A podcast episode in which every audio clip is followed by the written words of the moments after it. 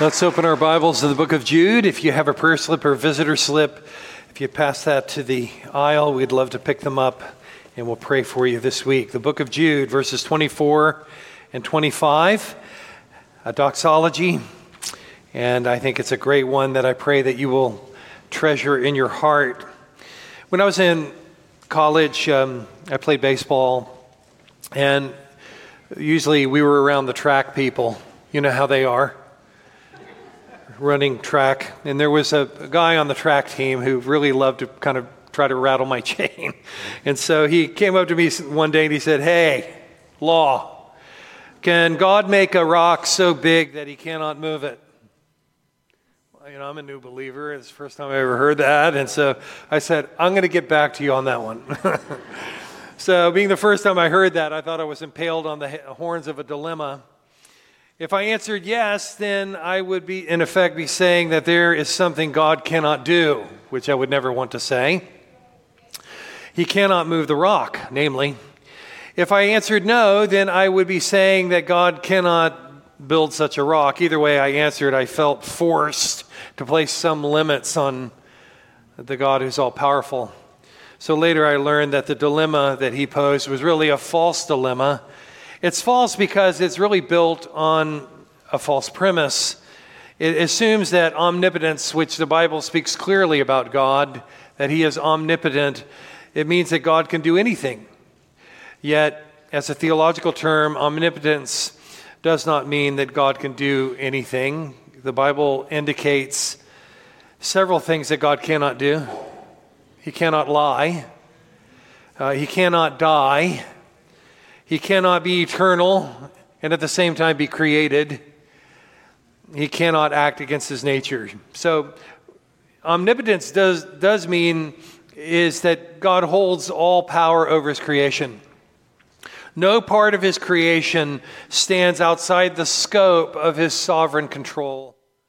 Therefore, there is a correct answer to my friend, and I do count him a friend, the, the dilemma he posed.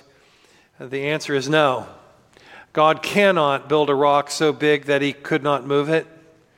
Why, you ask? Well, if God ever built such a rock, he would be creating something over which he had no power. And so he would be destroying his own omnipotence. Can God God cannot stop being God. He cannot not be omnipotent. And we're so glad of that truth. So why that little brain teaser? Well, we're talking about the God who's able to keep you from stumbling. And understanding that He's all powerful to keep you from stumbling is a great comfort to build your life upon. When we look at our life, when we look at the dangers and the contingencies of this life, knowing that there's a God who's omnipotent, who's all powerful, and has pledged through his son Jesus Christ to watch over every detail of my life is one of the great comforts we could ever know for our soul. God's sovereignty is a great source of peace. We see it all through the Bible. We know that the same power God displayed in creating the universe is at his disposal to assure our salvation's destiny. He, he showed uh, his power in the Exodus. He displayed power over, over death in the resurrection of Christ. We know that no part of creation can frustrate his plans for the future. That there's not some maverick molecule, as R.C. Sproul once said, loose in the universe that could possibly disrupt his plans. I'm reminded of the little, girl, the little girl who offered prayers and, and she said, Dear God, please take care of mom and dad and my brothers and sisters and me. And please, God, take good care of yourself because if anything happens to you, we're sunk. And that is the truth, isn't it? From start to finish. To say that God is sovereign is to declare that He's almighty. He sits in the heavens, the psalmist says, and He does whatever He pleases. No one can resist His will. Think with me for a moment of much of the message of the Bible. In fact, it's shot through all the way through from Genesis to Revelation. I'll mention a few. There was the prophet Jeremiah who said, Ah, oh, Lord God, you have made the heavens and the earth by your great power. Nothing is too difficult for you. And we find other statements. Job discovered at the end of his sufferings, I know that you can do all things, and no purpose of yours will be thwarted. In the days of Abraham, Sarah, at the prospect of giving birth, as she stared her 90th birthday in the face, said, Is there anything too hard for the Lord? Elizabeth, the mother of John the Baptist, was in a similar situation, and she said, For nothing will be impossible with God. And concerning salvation, there was that exchange Jesus had with the rich young ruler. And Jesus put his finger on that young man's sin, who was very self righteous, who actually claimed to have kept all the commandments of God from his youth up. And Jesus said, Well, sell all that you have and come follow me. And the scripture says he went away sorrowful because he had many possessions. And really, what we need to understand in that exchange is that Jesus really, really put his finger on the man's sin. He loved his money. And that's why Jesus would say in, in an aftermath with the disciples that it's easier for a camel to go through an eye of a needle than for a rich man to enter the kingdom of heaven. Well, certainly he's not talking about uh, someone who has possessions or wealth. He's talking about somebody who's trusting in them. And it's impossible if you're trusting in wealth or any other thing in this world for you to know God's salvation. And that's why the disciples said, Well, then who can be saved? Who can be saved? And Jesus said to them, With man, this is impossible, but with God, all things are possible. Amen. That means you and I can't pull off our salvation on our own strength or efforts. We need God's grace. Our God is great and awesome. Nothing is too difficult for him. Nothing is too difficult for him. Not old age, not con- uh, a congenital disease, not family problems, not a loveless, troubled marriage, not financial downfalls, not racial tension, not demonic forces, not wicked governments, not sinful choices. Nothing is too difficult for him. So, one of the great assurances you can know today, believer in Jesus Christ, is that God's got his hand upon you and he will keep you from stumbling. Our attention this month has been in the book of Jude, and we've, saw, we've seen some incredible warnings. We're reminded in these verses that Christianity really is not a series of made up ideas or free floating thoughts, it's faith in a person. Not just any person, but God our Savior, God, our, our great God became our Savior through His Son Jesus Christ. And to this God alone, we live and move and have our being. So I want to look at this closing statement given by Jude. And the first thing I would like to notice is the blessed bookends. The blessed bookends for the believer. And I want you to notice verses 1 through 3 and verses 24 and 25. They kind of showcase this message, warning against false teachers, uh, calling us to contend earnestly for the faith. He begins with, with that great opening to those who are called, beloved in God the Father, and kept for Jesus Christ. This written by Jude, the half brother of Jesus, a bondservant of Jesus Christ. We are called in, uh, in God's grace. We are loved by this great God, and we are kept uh, by Jesus Christ. Kept from what? Pick something. Pick some adversary, some danger to your soul. You know, sometimes I think the mindset in the church with regard to salvation is I could have pulled that off. I could have made it happen. I could keep myself in the grace of God. And the more I search the scripture, the more I, I know that's not true. What keeps you and I from going AWOL? It's the grace of God that saved us, that's keeping us, and will deliver us before the throne of grace. Please be totally unimpressed with your ability to hold yourself together spiritually. Have a healthy distrust in your own heart. One of the worst pieces of counsel you could ever give is hey, just, just trust your heart. That's awful advice. We're prone to wander. We're prone to do what we want to do. We need a Savior who is guiding and helping and speaking. And the reasons we gather on Sunday is that this is one of the means of grace that God has given to us to keep us from flying off of into some tangent spiritually. He says in verse 3 I found it necessary to write appealing to you to contend for the faith so not only do we have to deal with the own sinful inclinations of our heart, but we, ha- we live in a world that's full of lies, deceptions, where false teachers seem to get a pass. And so Jude is saying to believers then and now, we need to contend. We need to earnestly challenge and stand for the truth once for all delivered to the saints. There's a contending, there's an action. Yes, it's wonderful to to, and needful for us to remember God's love, God's call, God's love, God's keeping us. But there's a contending, there's action to the Christian life. We're not called to just sit on our hands. The grace of God that saved us also motivates us.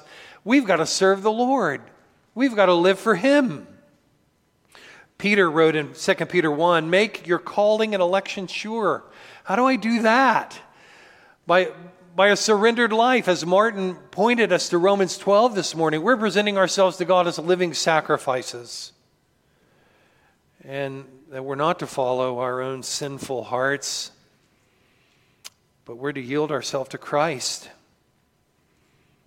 The Life Application Study Bible, which I benefit from, even today, some Christians minimize sin, believing that how they live their how they live has little to do with their faith. But what a person truly believes will be revealed by how he or she acts. Those who truly have faith will show it by their deep respect for God and their sincere desire to live according to the principles of His Word.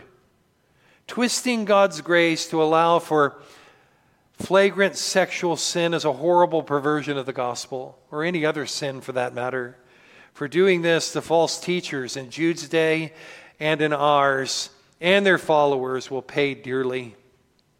We're to contend because judgment comes. And Jude makes that case all the way through the book by, by listing one Old Testament example after another of those who fell away from the living God. So that's the front bookend. Now look at the back end, verses 24 and 25 to him who's able to keep you from stumbling, to present you blameless. He is a God who called who has called us out of darkness. At the top of Jude's list of warnings was to remember from where from which you've been called. And he lists a number of, of dangers to your soul, namely false teachings. In fact, he mentions over 30 characteristics of false teachers in this one chapter book, 25 verses and he provides a composite of what an apostate looks like. This is what we're to flee, this is what we're to run from. And all through the New Testament, Jesus warned about false teaching. So deceptive would it be that he says in Matthew 24 that even the elect could be deceived if the time was not cut short. This profile of an apostate false teachers should be tucked away in our hearts. And I would ask you, what doctrinal line do you have in your mind and heart that you're not going to cross over? I pray that it would be everything presented in Scripture that is essential. There are some items that earnest and honest and sincere believers disagree upon. We understand there's a place for that. There can be disagreement, yet with charity and respect. I'm talking about what it means to be faithful to Christ, what it means to be a Christian. Do you have lines in your mind that I can't cross that and still be faithful to Jesus Christ? You know, there's been a lot of um, a lot of challenges lately concerning convictions that Christians have. Should I go to an LGBTQ plus wedding or not? I mean, that's a, that's a major discussion point. And what I would urge you to think through now, in the sane temperature of this moment, is I need to make those kind of decisions based upon principle, not emotion. And I need to say to a loved one who's asking me to do something that contradicts clearly what God's word has said, namely that there's no such thing as a wedding without a man and a woman. So I'm not into, you know, legal fiction. And to be able to say in, in a sane moment, I love you with all of my heart, but I cannot do that. And you'll see that I love you even after this event comes and goes. You'll see that I love you because I'm going to be in your life. And I'm, I'm going to show the kindness and love of the Lord. But that I cannot do and represent my Savior faithfully. And there are many other things. What line do you have in your mind where I can't go past this? I pray that it would be every doctor, uh, uh, uh doctrinal um, uh, bulwark uh, that, that is set forth in Scripture, that you would know the Word of God, you would know doctrine and contend for it. So, you know, in this bookend, how are we kept? How does the Lord keep us? By knowing what He has given to us and contending for it. But not only that, there are things you and I must do. If you have in your mind that being a Christian is coming and attending an event once a week and then I might come back next week, that's not Christianity. He, he says there are things that we must do in this race called the Christian life. And he talks about building up your faith in verse 20.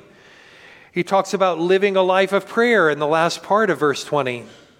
He talks about giving yourself, uh, keeping yourself in the love of God, where you're reminding yourself of God's promises. He, he talks about waiting for the mercy of our Lord Jesus that leads to eternal life in verse 21.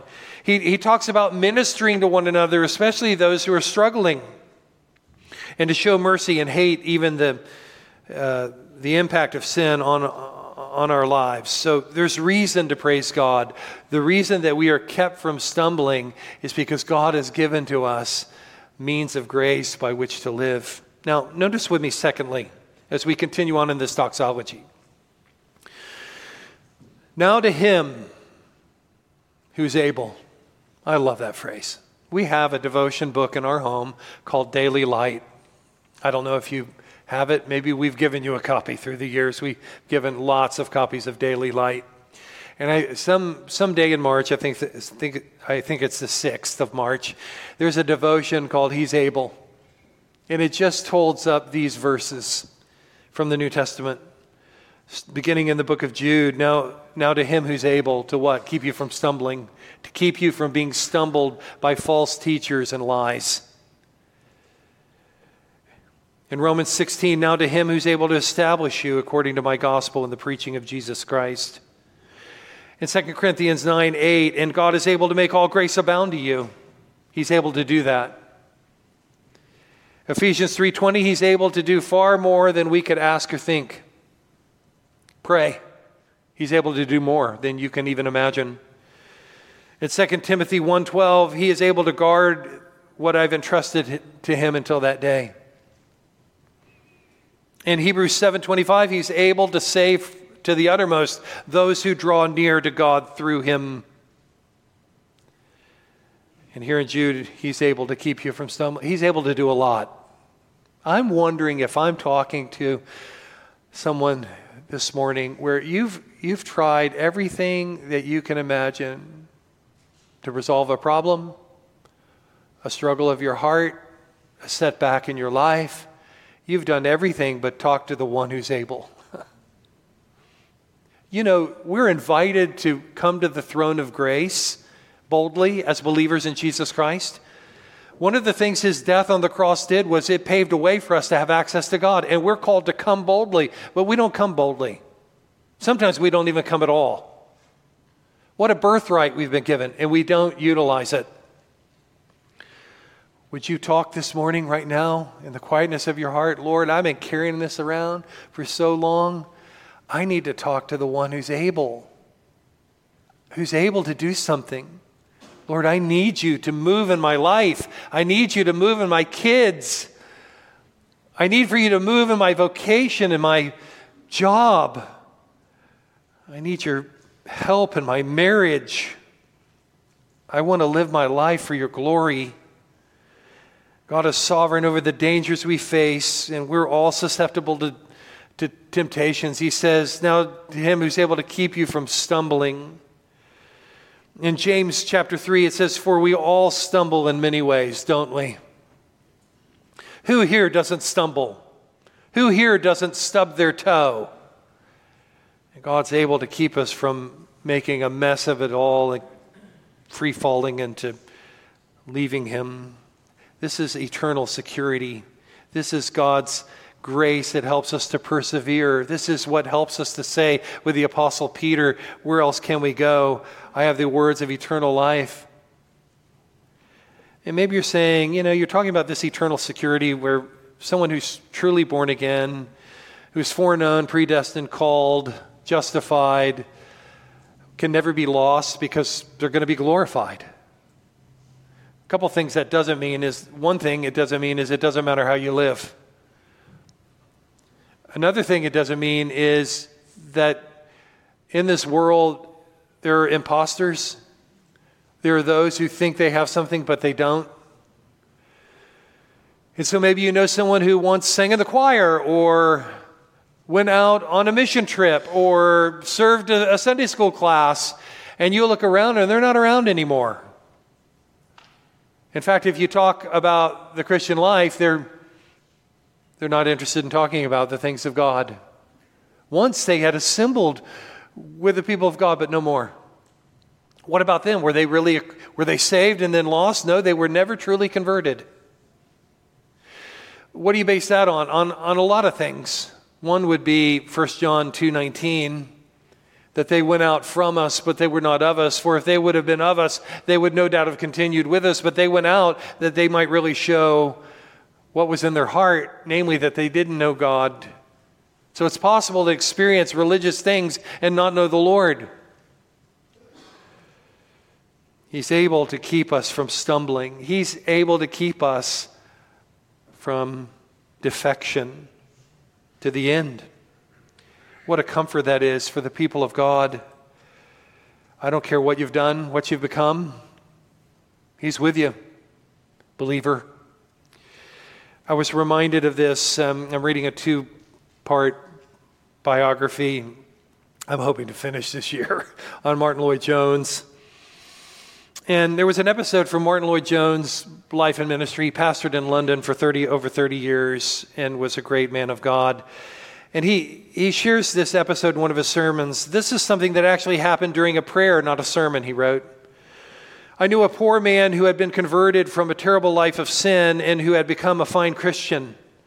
That was when I was in South Wales where he was before he pastored in London. But afterwards, unfortunately, for various reasons, this poor fellow had become a backslider and had fallen very deeply into sin. He had run away from his wife and children to live with another woman of a very poor type. And they came to London, and, and there they lived in their sin. And he had squandered his money, and he had actually gone home and told his wife a lie in order to get further money out of her. The house in which they lived was in their joint names, but he had got th- this changed and put into his name. Then he sold it in order to get the money. He had thus gone very far, far into the far country. He had sinned terribly. But now the money had finished and the woman had deserted him. That's usually the way that works. He was so utterly miserable and ashamed that he had solemnly decided to commit suicide. Feeling that in his deep state of repentance, God, God would forgive him, but he could not forgive himself. And he felt that he had no right ever to approach his family again. So he solemnly decided to walk into the Westminster Bridge in London and throw himself into the Thames River. He was actually on the way to do this just as the poor soul arrived at the bridge. Big Ben struck 6:30 p.m. And suddenly a thought flashed into his mind, and he said to himself, He, Dr. Martyn Lloyd-Jones, will be entering the pulpit right now for the evening service. So he decided that he would come and listen to me once more before ending his life. He made his way into Westminster Chapel in about six minutes, got in through the front door, walked up the stairs, and was just entering the gallery when he heard these words in prayer from the pulpit God have mercy upon the backslider. Lloyd-Jones uttered that petition in his prayer, and they were literally the first words that that man heard. Everything was put right immediately, and he was not only restored, but served in a church in a suburb of London and rendered excellent service for a number of years. What does it mean? It means that we're in the hands of God, and therefore anything can happen. With God, nothing is impossible. Nothing. He's able to keep you from stumbling over the lies of a false teacher or from jumping off the Westminster Bridge. Notice what else he says blameless before the throne of God. To present you blameless before the presence of his glory with great joy. Our God has pledged to keep us, to hold us, to present us to his throne blameless. I love the way that's translated. It, it speaks of righteously, to be presented righteously, blameless, guiltless, unblemished, untarnished. Tom Schreiner says that on the day of the Lord, believers will be without fault. How can that be when we look at our life and our resume, resume is so soiled? Do you hear what this is saying? That we have a Savior through His righteousness, through His blood, by faith in him, we are declared righteous, and we will be presented before the throne blameless, flawless. How can that be? know this it's not because of what a peach you are. No, it's because he, he is our all in all. He is righteous. He is blameless. He is sufficient. He is perfect and his righteousness is credited to us so that when God sees a sinner trusting in his son, he does not see our transgressions. They've been buried in the depths of the sea, never to be remembered against us again. As far as the east is from the west, so far has he removed our transgressions from us. The Lord will make his own who have not abandoned him blameless on that last day. God will complete his saving work on that day. So don't lose heart, fellow sinner, redeemed by the grace of God. He who has begun a good work in you will continue that work until the day of Jesus Christ. Several years ago, MercyMe had a song, maybe you're familiar with it, called Flawless. I thought of this blameless, unblemished. And in the song, there's a point of despair. It's too late. It's too late, the lyrics say. Well, let me introduce you to amazing grace. No matter the bumps, no matter the bruises, no matter the scars, still the truth is the cross, the cross has made you flawless. No matter the hurt or how deep the wound is, no matter the pain, still the truth is the cross has made you flawless. Could it possibly be that we simply can't believe that this unconditional kind of love would be enough to take a filthy wretch like this and wrap him up in righteousness? But that's exactly what he did. That's amazing. So when God looks at you now, believer, He does not hold your transgressions against you. Your status has been changed forever, but not only that, you will be presented before His throne blameless, without blemish because of Christ. And not only that, it won't be a sad story. I think so many, you've heard me rail on this before. So many images of heaven, people ought to just keep to themselves. When you, when you look at the, the biblical picture of what heaven is, it's great joy. Amen. Great joy. There's an obscure verse that I've been reminded of a lot in recent years, Zephaniah 3:17. When's the last time you read Zephaniah?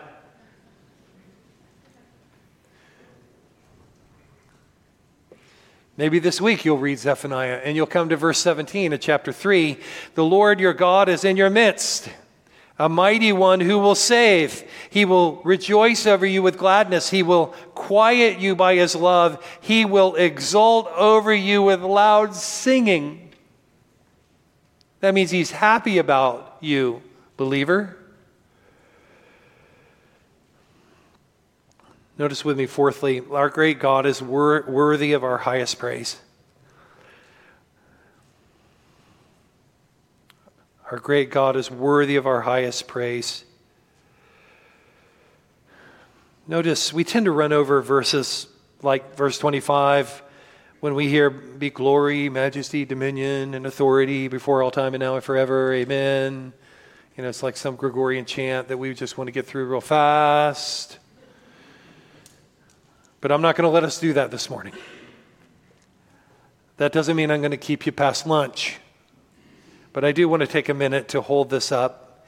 Notice how God is described here the only God, our Savior. Of all the things you could say about God, He's a saving God. And He qualifies that through Jesus Christ our Lord.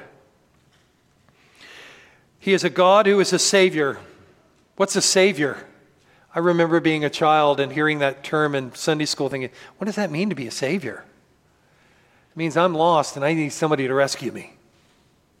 And he's the only one who can do that. He's the only one who can rescue us from the vestiges of sin. And Paul's letter to, the, to, to, Timothy and Titus, five times in the pastoral letters, he says, God our Savior, God our Savior, God our Savior, God our Savior, God our Savior. God is not only creator, upholder, king, and judge, but he's, he's, he's our only Savior. He's the only Savior there is. There's no other name under heaven given among men by which we must be saved. His saving character is manifested through His Son, our Lord Jesus Christ. He's the savior of all men, 1 Timothy 4:10 tells us. He's the savior of all men in the sense that he shows even his saving disposition to people who spit in his face. But to especially to believers in an eternal sense, the truth of God's saving nature is also taught in the Old Testament. In Isaiah 45, 22, Isaiah says, Thus says the Lord, turn to me and be saved all the ends of the earth. God says to this universe, to this world, turn to me and be saved, all the ends of the earth. You know, that was the verse that Spurgeon was converted to. Charles Haddon Spurgeon was saved. He was a teenager. He was, it was a, a winter morning. Uh, the snow had shut down many things, and he walked into this Methodist chapel, and the deacon had been dispatched to uh, fill the pulpit because the pastor couldn't get there. And, and so he opened, this deacon opened up his Bible to Isaiah 45 22 and pointed at Spurgeon and just saying, said to him, You, young man, look, look, look to Christ. Reminds me kind of a of Jonah's sermon 40 days, Nineveh is going to be overthrown. I mean, you wouldn't write that down in the annals of great preaching. He opened the book. He said, You, young man, look to Christ and be saved. Spurgeon went on to say, I saw at once the way of salvation. Like as when the brazen serpent was lifted up, the people only looked and were healed. So it was with me. I had been waiting to do 50 things. But when I heard the word look, what a charming word it seemed to me. Oh, I looked until I could have looked my eyes away. There and then the cloud was gone, the darkness had rolled away. In that moment, I saw the sun of God's salvation. I say the same to you this morning look to Jesus Believe on him. God our Savior through Jesus Christ our Lord, his death on the cross, his resurrection, his ascension into heaven, his being seated at the right hand of the throne of God. This is what God has done to redeem sinners like us. Calvin Miller once said, Golgotha, where Jesus died, the hill Golgotha, Calvary. Golgotha is not a Bavarian passion play where actors only mimic the final chapters of Matthew for so much per seat. It was God caught up in the violence of life and death, extending the new covenant in Christ. So notice the closing here be glory majesty, dominion, and authority, glory, God's powerful radiance, his greatness, his complete moral superiority to anything you want to compare him to, his splendor. The Hebrew word is weight, the, the weight of God, the glory of God speaks of the weight of God. He's heavy.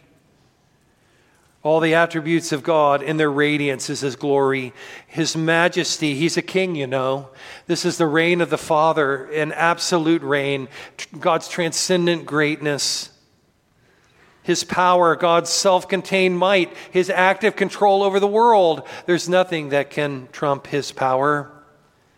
His authority, God's sovereignty over all physical and moral laws in the universe. I, am reading through the Gospels right, right now, and just one of those moments of great freshness with the Bible to read the accounts uh, on the, miracle, uh, the miracles of Jesus. How he fed the 5,000 with five fish five loaves and two fish. And there were leftovers. There were leftovers. And the text says everyone was satisfied. He has authority over all things. These qualities reside in God alone and Jesus Christ our Lord. Let me just ask do you know this great God? When you think of God, do you think these kinds of thoughts? And how often it's, it, it's rooted to the fact uh, of his eternal nature. He's always been that way. It says here, before all time, and now, and forever. Amen. He's the same yesterday, today, and forever. The issue is do you know him? Do you know this God? You were created to know him and to fellowship with him and enjoy him forever, but sin has come and that's what keeps any of us from knowing Him. And that's why the message of Christ is so beautiful. Reconciliation and redemption come to us, as the text says, through Jesus Christ our Lord. Would you come to Him by faith this morning? Would you trust Him as your only Savior and Lord? Would you live for Him all the days of your life? If you're a believer, would you be comforted by this that the God who saved you, will keep you from stumbling and to present you blameless before his throne. Let's bow together in prayer as our praise team comes in these closing moments of our service. They're given over to respond to the Word of God and to respond in obedience. And so, Lord, we want to be faithful for the Word of God to have its way in our life, for you to work in us and through us to produce the obedience of faith. And I pray that you would be moving in every heart. And as we close out this service, that we would do so looking to you, trusting you, thinking through the issues of life and the wonder of giving another opportunity to honor you. So lead in these closing moments. On this Lord's Day worship, we submit ourselves to you in Christ's name. Amen. Let's stand together as we sing. There needs on your heart, you